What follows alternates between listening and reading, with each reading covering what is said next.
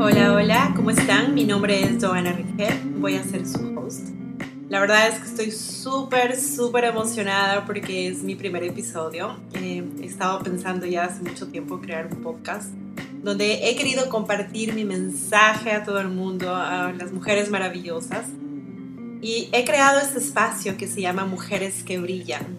Es un espacio de una hermosa comunidad para acompañar a mujeres en su despertar espiritual, a crear hábitos saludables, a ser más amorosas con nosotras mismas, a vivir conectadas con el corazón, a tener un propósito en nuestra vida, a conectarnos con la abundancia y crear la vida que deseamos este es un espacio de amor para encontrar tu paz mental y espiritual, para conectar con tu alma, para crear una vida plena y de bienestar en el aquí y en el ahora. La verdad es que estoy súper, súper emocionada porque he estado trabajando en un proyecto maravilloso desde el 2020 y por muchas razones es que no he logrado sacarlo adelante. Pero este año ya tomé la decisión de tomar las riendas de mi proyecto nuevamente y darle una nueva estructura. Le hice un nuevo rediseño y asimismo tomé la decisión de trabajar con una mentora que ha sido mi guía, ha sido una mujer espectacular, súper profesional. La verdad es que me ha ayudado a encontrar el mensaje que quiero compartir al mundo y ha sido muy, muy, muy lindo porque he aprendido a profundizar, a encontrar desde adentro qué es lo que quiero en mi vida. Y la verdad es que este proyecto ha sido maravilloso para mí porque me ha llenado de muchísimo amor, de muchísima compasión, de muchísima empatía por mí y donde he estado descubriendo todo lo que puedo dar al mundo. He trabajado en mi nueva versión. Entonces quiero compartirles esto, quiero que me conozcan un poco todo lo que también he tenido que vivir para poder llegar a este punto. Y por eso es el nombre de, de Mujeres que Brillan, porque dentro de todo todas tenemos nuestras historias, unas más difíciles que otras, unas más alegres que otras. Cada una vive lo que tiene que vivir y todas tenemos un proceso. Pero a la final de cuentas, todas llegamos a brillar. Por eso él es el nombre de Mujeres que Brillan, porque todas brillamos, solo que que a veces nos apagamos y nos cuesta levantarnos hasta volver a brillar. Pero es muy lindo, es, es muy lindo todo lo que tenemos que aprender, todo lo que tenemos que pasar para entender muchísimas cosas de nuestra vida y, y aprender a, a, canalizar las emociones, aprender las lecciones que el, que el universo nos da para seguir adelante en nuestro proceso, ¿no? Y gracias a todo lo que he tenido que vivir, he llegado a este punto de mi vida donde me siento con mucha paz, con mucha alegría, con mucha abundancia en mi vida, con mucho amor. Y bueno, voy a comenzar a contarles un poco de mí para que vayan conociéndome y conozcan el proyecto en el que estoy trabajando y puedan unirse a esta comunidad hermosa. Bueno, soy, soy Doana Ringel, soy ecuatoriana. Actualmente vivo en Miami, en Florida. Eh, soy mami soltera, tengo una hija hermosa de 7 años, su nombre es Violeta. Y bueno, yo hace muchos años em, yo ya estuve viviendo aquí en Estados Unidos. La primera vez que yo viví fue a los 16 años. Y es una historia súper linda porque a esa edad, cuando uno es jovencito, la verdad es que es súper difícil porque estamos como, como cuando decimos en Ecuador, estamos en la edad del burro, ¿no? donde no hacemos caso a los padres, donde no, no queremos hacer nada, donde queremos, como que queremos todo resuelto ya, y como que no nos importa nada. Y en esa época recuerdo, el país estaba en unos problemas económicos muy fuertes, fue el cambio de la dolarización. Entonces fue muy duro para, para nuestra familia, porque tuvimos que vender todo y dejar el país. Em, mi madre em, vendió todo, absolutamente todo, menos la casa. La casa dejaron arrendando a, a, unos inquilinos y nosotros tuvimos que irnos a vivir a Estados Unidos en Los Ángeles. Y fue, fue increíble porque, claro, o sea, a esa edad yo recuerdo que fue lo peor que mis padres me hubieran hecho. Fue lo peor, o sea, fue la peor decisión que ellos tomaron, pero o sea, en ese momento yo no entendía que me estaban haciendo un favor. Pero para mí en ese momento fue súper triste, fue triste dejar a mis compañeros con los que había estudiado en el colegio toda la vida, con los que había compartido momentos donde tuve mis mejores amigas. Y fue muy triste, fue muy triste, fue muy duro para mí ese cambio. Pero con el pasar del tiempo, bueno, yo me dediqué a estudiar. Eh, mi madre cuidaba a mi hermano chiquito, que en ese momento tenía cuatro años, y mi padre trabajaba en fábricas. En ese momento de nuestras vidas no éramos legales, entonces fue un poco más duro para mi padre también poder mantener la casa, ayudarnos. Em, nosotros vivíamos con unos parientes de mi padre, pero al final las cosas fueron un poco difíciles cuando vives con, con la familia también. Y nos tuvimos que ir mudando de casa en casa, eh, tuvimos demasiados problemas con mucha gente. Em, terminamos viviendo en un camper, como en una casa rodante, recuerdo, em, como unos seis meses, no me acuerdo mucho. Pero la verdad fue, fue muy duro, fue unas épocas muy duras para nuestra familia, el vender todo, los cambios, los cambios de ánimos, de emociones, las las depresiones que teníamos, la discriminación, las peleas entre las familias. Entonces, sí fue bastante duro para nosotros. Y aparte mis padres ya comenzaron a tener indiferencias, muchas peleas. Entonces ellos también decidieron separarse. Para eso mi madre, mi hermano y yo nos regresamos a Ecuador y mi padre se quedó trabajando en Estados Unidos.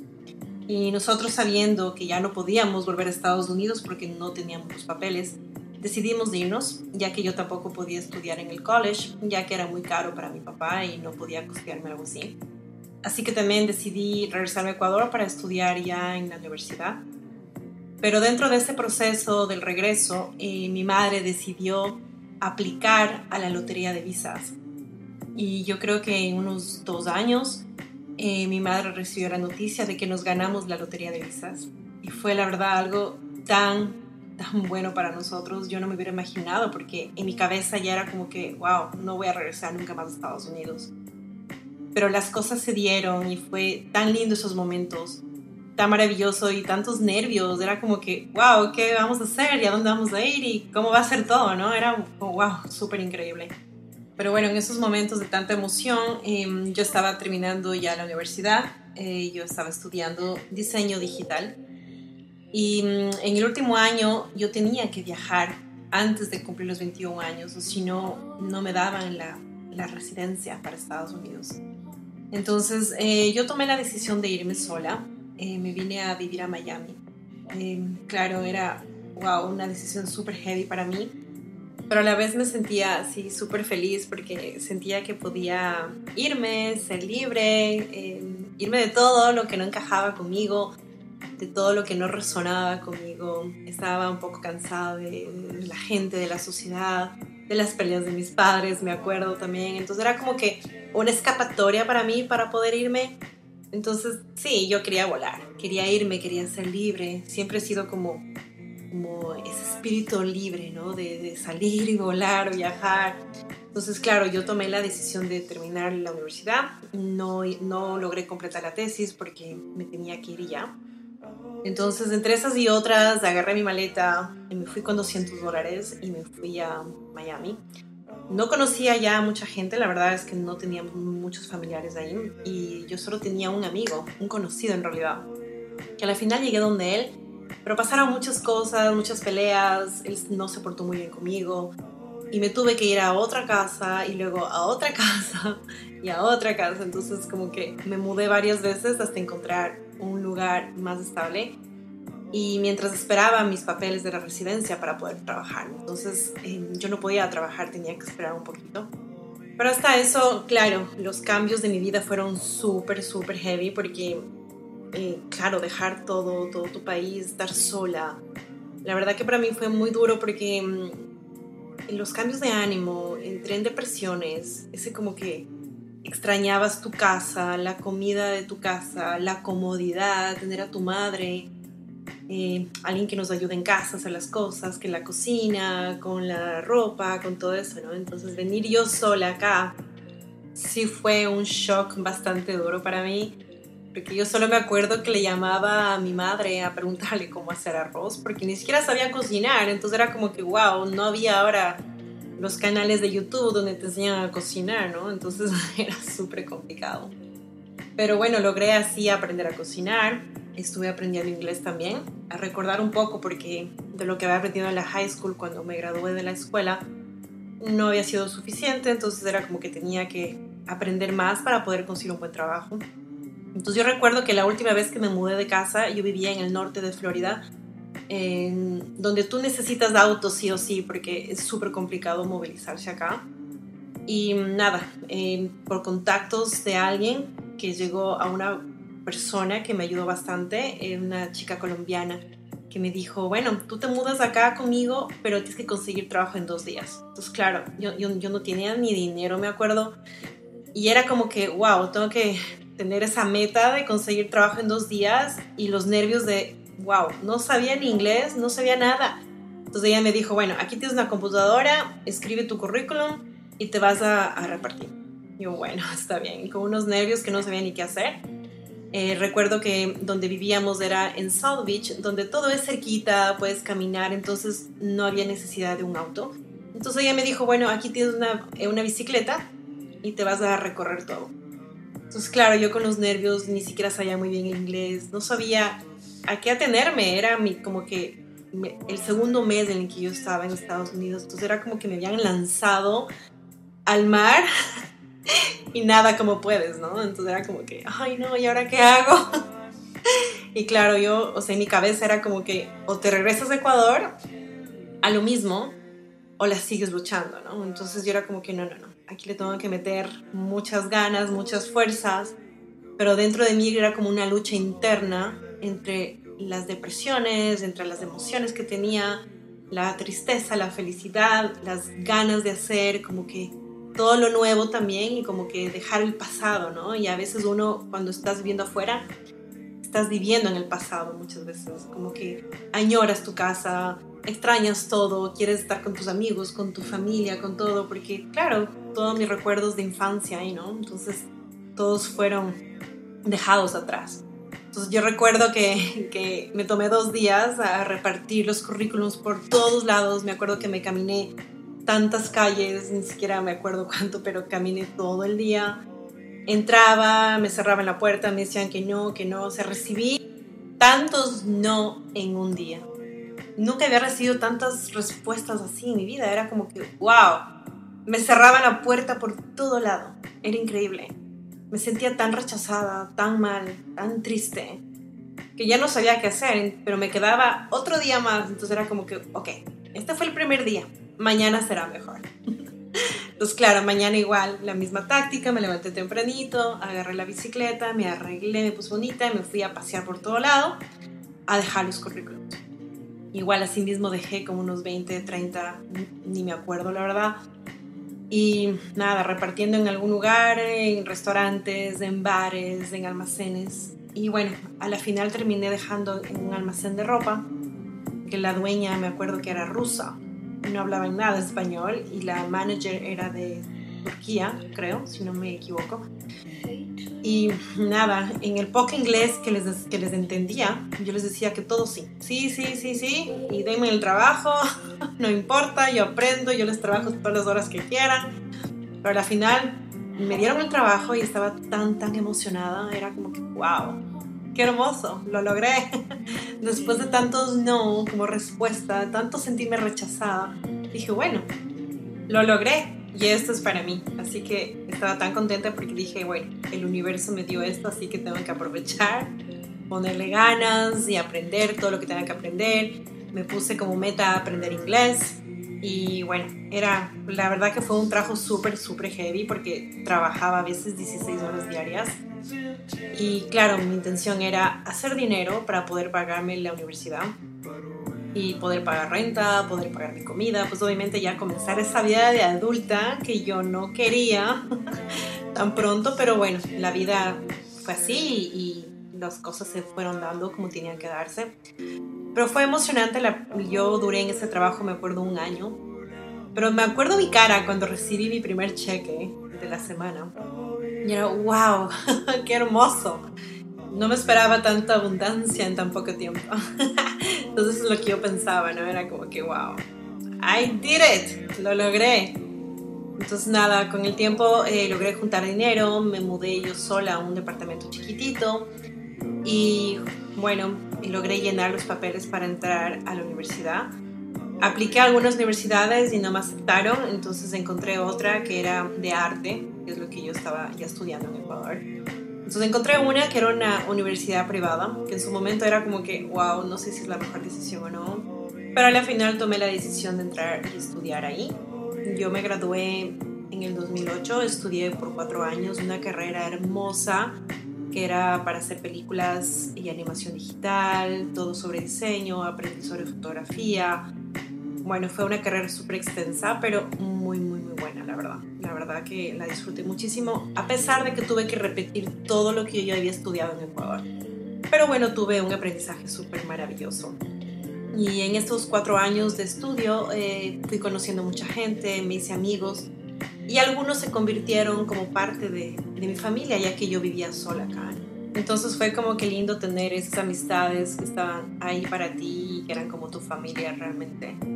Y durante este tiempo de estudios eh, yo me dediqué a trabajar como mesera y fue súper lindo sus trabajos. La verdad es que conocí tanta gente así como gente muy buena, gente muy mala también, que, que, te trataban como lo peor, ¿no? Porque a veces piensan que el ser mesero no es un buen trabajo. Pero la verdad es que es un trabajo súper duro. Es muy, muy duro estar atendiendo a varias mesas, a varias personas, con diferentes gustos, con diferentes personalidades. A veces algunos vienen de mal carácter y te tratan súper, súper mal. Pues a veces uno siempre tiene que estar con una buena sonrisa, obviamente poniendo límites sanos porque en su momento yo también, yo tenía mi, mi, carácter fuerte, ¿no? Entonces era como que no me dejaba que nadie me trate mal. Entonces, claro, yo respondía mal, pero a veces yo tenía problemas con el jefe, entonces era como que no, no, mejor no responder mal y hablar con el jefe, o poner límites sanos y tratarle siempre con una sonrisa y con amabilidad. Entonces, sí era un trabajo súper como que retador, ¿no? Era como que, wow, toca estar lidiando con mucha gente, wow, es increíble.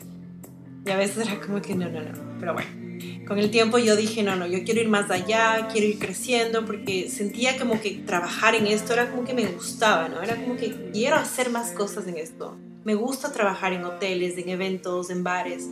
Entonces decidí meterme en un curso de bartending intensivo que duraba dos semanas.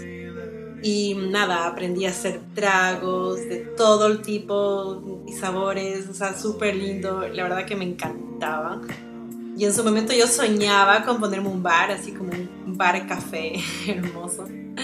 Pero dije, bueno, en algún momento eso llegará a mi. Pero la verdad es que tuve las mejores experiencias trabajando como bartender, trabajé, me acuerdo que trabajaba en hoteles, en, en room service, llevaba las bandejas de comida para la, para la gente que llegaba a las habitaciones, trabajaba en bares de la noche, en fiestas, Trabajé en varios eventos, trabajé en muchos holidays, en navidades, fin de año. Y sí, la verdad es que es un trabajo súper, súper duro, pero al final de cuentas es un trabajo bueno también porque aprendes a lidiar con las personas, a aprender de las personas, a no tomarte nada personal, a poner límites sanos, a crear buenas relaciones también, porque eso es súper, súper importante. Pero con el pasar del tiempo también, bueno, yo tuve una relación así súper tóxica durante estos tiempos, cuando yo estaba estudiando y trabajaba. Eh, la verdad que fue súper duro porque, claro, con, dentro de tantas emociones, que el trabajo, que el estudio, era como que muchas cosas y tener una relación tóxica donde esta persona no me trataba muy bien, la verdad, y yo no ponía límites porque, claro, cuando uno es pequeño, crecemos con creencias limitantes. Yo no crecí con amor propio, yo no crecí con seguridad, porque yo no sabía qué era eso. Y mis padres me enseñaron lo que ellos sabían también, con las herramientas que ellos tenían y lo que ellos aprendieron de sus padres, y asimismo de mis abuelos y mis tatarabuelos, ¿no? Entonces, ellos me enseñaron lo que aprendieron en ese momento. Entonces, claro, para mí, eh, lo que él me daba, esta persona, era como que las migajas de amor, ¿no? Como que las sobras. Y para mí era amor, para mí era hermoso lo que él me daba, era lo mejor que él me daba y asimismo lo que yo le daba a él, ¿no? Porque al final yo no tenía amor propio. Entonces yo me reflejaba en él y éramos un reflejo de lo que estábamos viviendo. Entonces, claro, yo no tenía la madurez emocional, no tenía amor propio, tenía mucha dependencia hacia él. Entonces, yo fui creando una relación de, de apego emocional. Fue muy fuerte, la verdad, fue súper fuerte vivir eso con él porque, claro, al recibir el supuesto amor, era como que, wow, él, es el amor de mi vida, yo quiero estar con él. Sin embargo, yo me fui a vivir con él sabiendo que me había engañado ya. Fue una relación muy, muy dura, la verdad. Eh, por ahora no quiero entrar en temas de relaciones, quizás lo haga en otro podcast en el futuro para ir aprendiendo un poco sobre las relaciones tóxicas también. Pero en su momento yo me doy cuenta ahora que yo decidí estar con él. Yo quise estar metida ahí, porque era lo que él me daba y era lo que él tenía y yo igual. Y quizás éramos tan inmaduros que éramos lo que aprendíamos y lo que sabíamos. Pero yo sí creo firmemente que cada uno elige qué quiere en su vida, qué hacer y qué no hacer, obviamente. Entonces él sí eligió engañarme y yo elegí quedarme ahí. Para mí fue tan duro, tan duro hasta que abrí los ojos, porque él ya me estaba engañando por mucho tiempo. Y yo no quería entender, yo no quería abrir los ojos. Pero todo eso me llevó a tomar una decisión. En ese momento estaba tan mal que me regresé a Ecuador por dos meses. Renuncié a mis trabajos.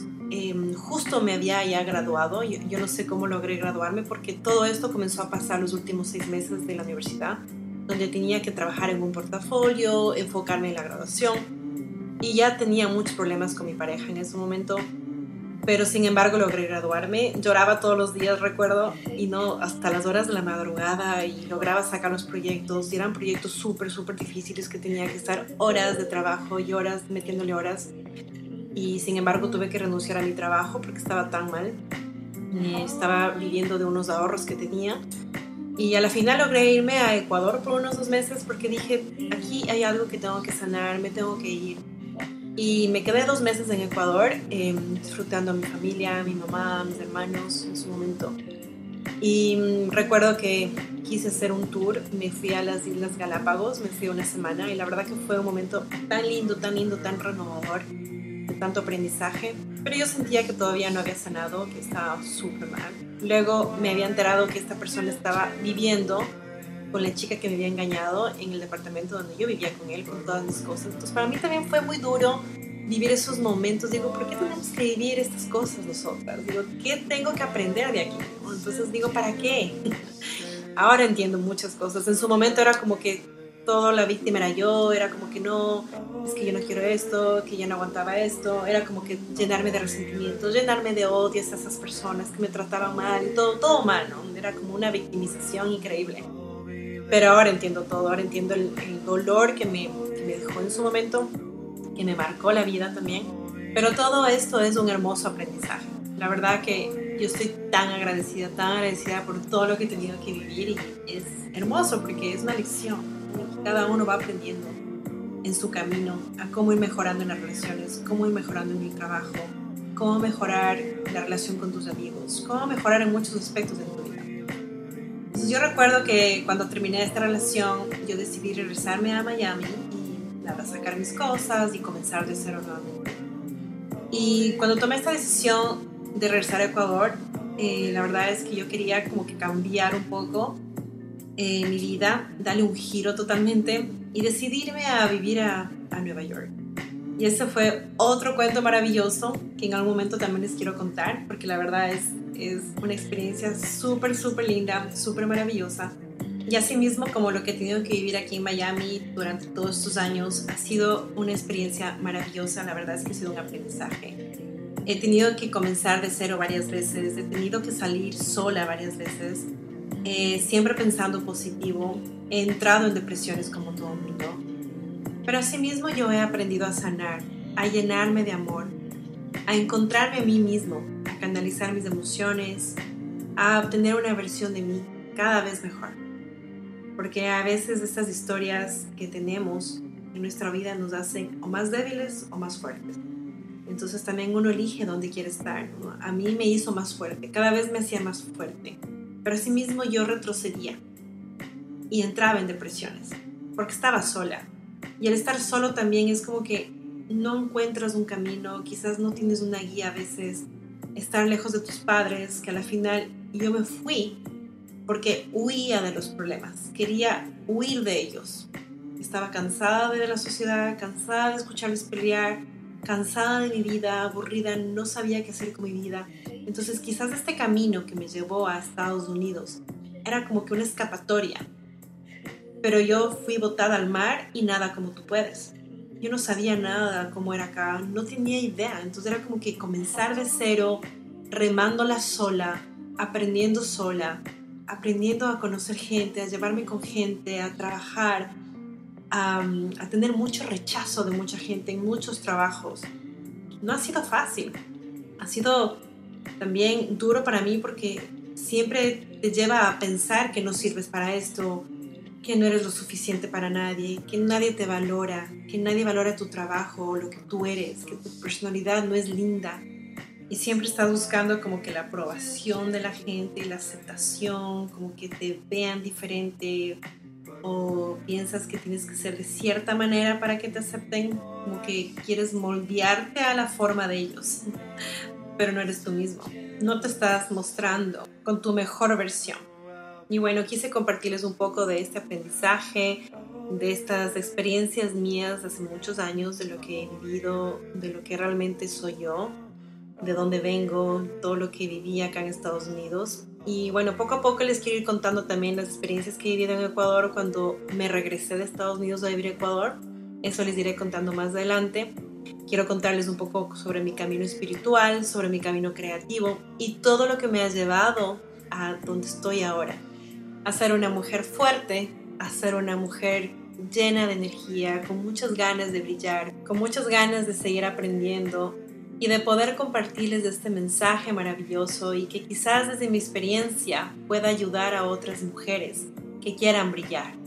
Y si estás acá escuchando mi primer episodio, te agradezco de corazón. La verdad es que es algo súper grande para mí el poder abrirme, el poder expresarme, el sentir ese llamado que tenía dentro de mí y poder compartir esto con el mundo. La verdad es que es algo tan grande para mí.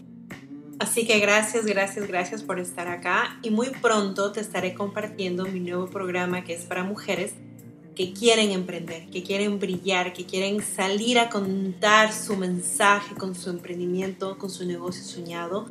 Así que espera noticias muy pronto que te estaré compartiendo en mis redes sociales, en mi página web, que le voy a dejar toda la información aquí en este podcast. Así que te abrazo desde el corazón, muchos besos y muchos abrazos y que el universo nos siga dando todo lo que soñamos.